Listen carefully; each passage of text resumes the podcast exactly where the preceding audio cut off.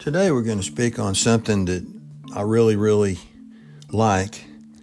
Uh, enjoy this one. I think I've spoken on this before, but not in this capacity. It's found in 2 Samuel 21, verse 16 and 17. This is when Israel went to war against the Philistines when David was older. It says, In Ishbi-benob, which was of the sons of the giant, the weight of whose spear weighed 300 shekels of brass in weight, he being girded with a new sword, thought to have slain David. But Abishai, the son of Zeruiah, succored him and smote the Philistine and killed him. Then the men of David sware unto him, saying, Thou shalt go no more out with us to battle, that thou quench not the light of Israel. So David's getting old. The Philistines have revenge in their heart. They have old hatred from when David killed Goliath many, many years ago. And this would be coming up on 40 years ago. There was this man who was a son of Goliath. He's one of his sons, and he grew up, and his name was Ishbi-benob. And this man wanted revenge against David. It's interesting. He spent his whole life training to avenge his dad's death. You know, in Oriental uh, customs and, and cultures, this is big. Revenge of a past wrong is uh, part of their culture. And so notice that he had a brand new sword in the scabbard, it says. Had a brand new sword.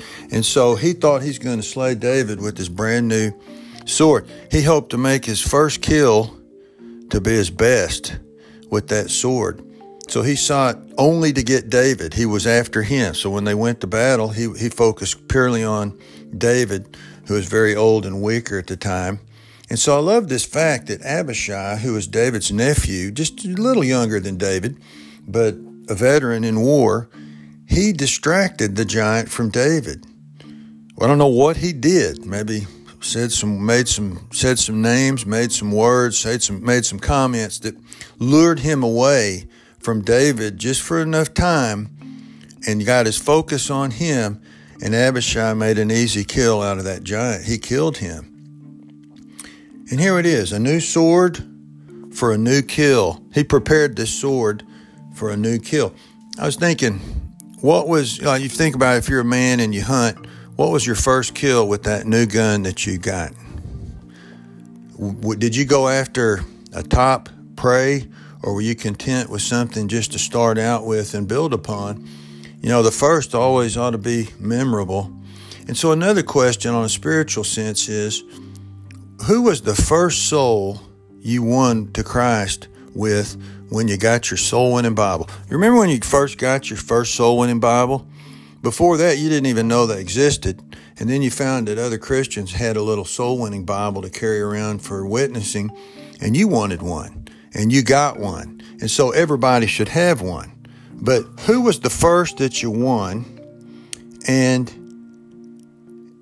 I write mine down. Sometimes I forget, but I have written down many people in my soul winning Bible that the Lord allowed me to, to lead or uh, to get bring to a profession. So, who was your first, and then how many after that? You know, the mighty men of David slew many prey. They, they wreaked havoc on the enemy. They were great at their job, and so should the people of God become great soul winners. But there's always a first. So if you've never won a soul to Christ personally yet, why don't you pray and ask God to lead you until you get your first? And there's no greater feat that you could do with your life, and there's no greater joy uh, to, than to be used by God to carry the gospel to someone else.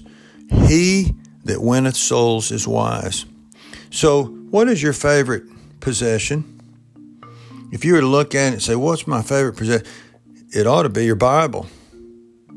And after that, your New Testament. So go get you a one, get you a new one if you need to, and go win your first soul and be mighty for God. And you know, we always talk about the stories of old that God used us to whip the enemy. Best way to whip the enemy is to go rob him of one of his children and turn them into a children, a child of God. Ishbi-benob, he was uh, he prepared for the wrong thing and it cost him his life. Let's remember this today and think on these things.